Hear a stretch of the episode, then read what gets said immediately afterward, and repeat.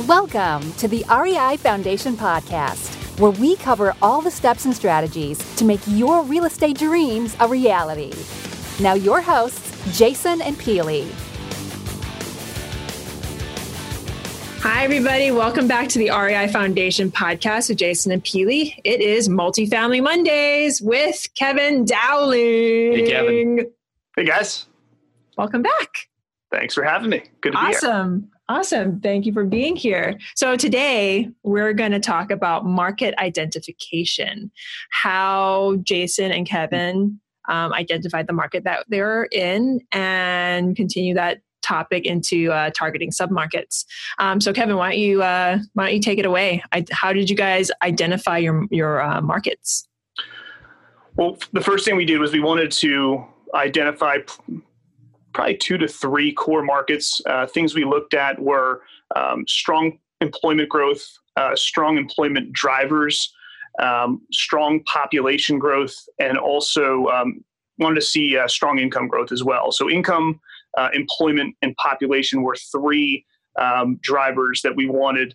Um, we when we identified the three markets, another thing for us, initial three markets, one another thing that was good for us was we wanted some sort of boots on the ground that could give us some insight uh, about the opportunities that were going to be coming our way, the buildings themselves, the neighborhoods themselves. So uh, initially, we identified Louisville, Greensboro, and San Antonio as our three markets that had that strong employment growth, strong population growth, and strong income growth.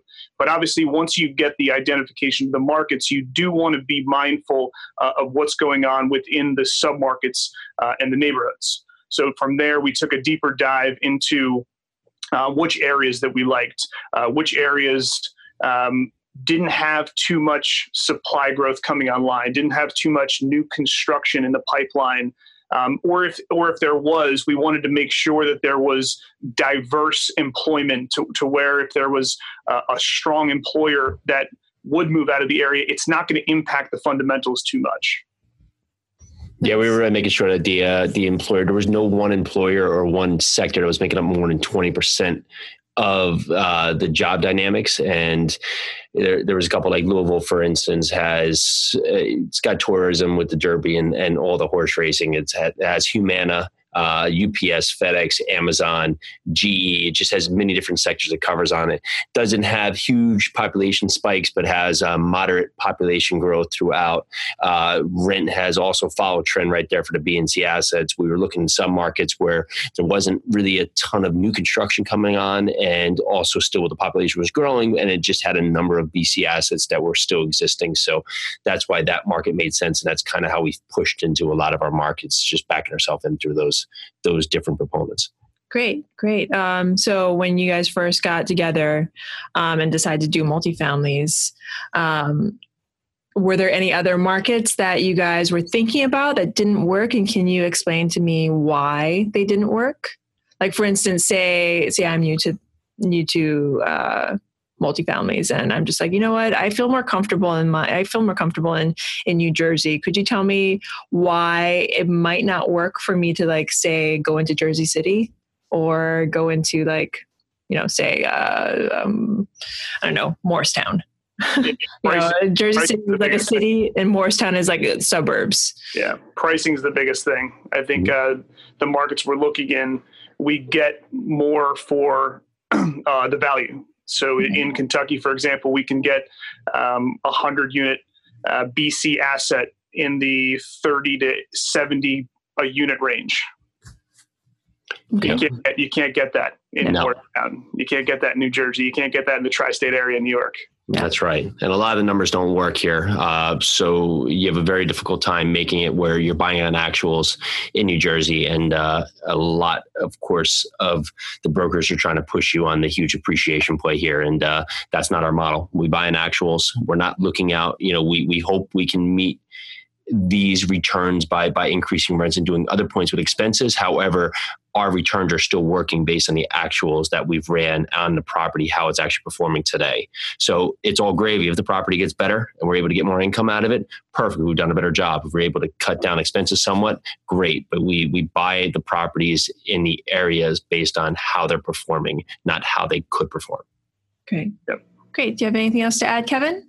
Yeah, just just to hammer that on, that, that's the biggest thing right now is we're seeing price expectations uh, based on a pro forma underwriting and a pro forma value. I think that's one of the first things we look at because if you're looking at a deal, if you're looking at an opportunity of, of a property that's for sale, the 1st mm-hmm. question you want to ask is why is the seller selling? Because if they're if they're showing you a pro forma value, then you ask them the question, why aren't you guys doing that to the property? So, give me, uh, just for our listeners out there, what is a pro forma? So, if if they're projecting rent increases based on capital improvements three to six months out, it's basically what they're anticipating uh, the new market rents to be for those units based on the improvements. So, mm-hmm. essentially, what what could they rent the units out in the future, not actually. So if a broker or uh, a uh, seller hands me a pro forma or a uh, or you know anything to that effect, what should I be asking for instead? Well, you'll see you'd want to look at the actual trailing 12 months and the actual rent roll to make sure those numbers line up. What you'll probably see there is a higher loss to lease line item mm-hmm. in the uh, in the in the financials uh, because that they're actually losing rent based on what they're not currently getting uh, for those units. So the pro forma or the uh, the pro forma financials will show kind of what the near near future uh, rents will look like. And again, why isn't the seller doing that? Great. Yeah. Do you have anything to add? No, spot on.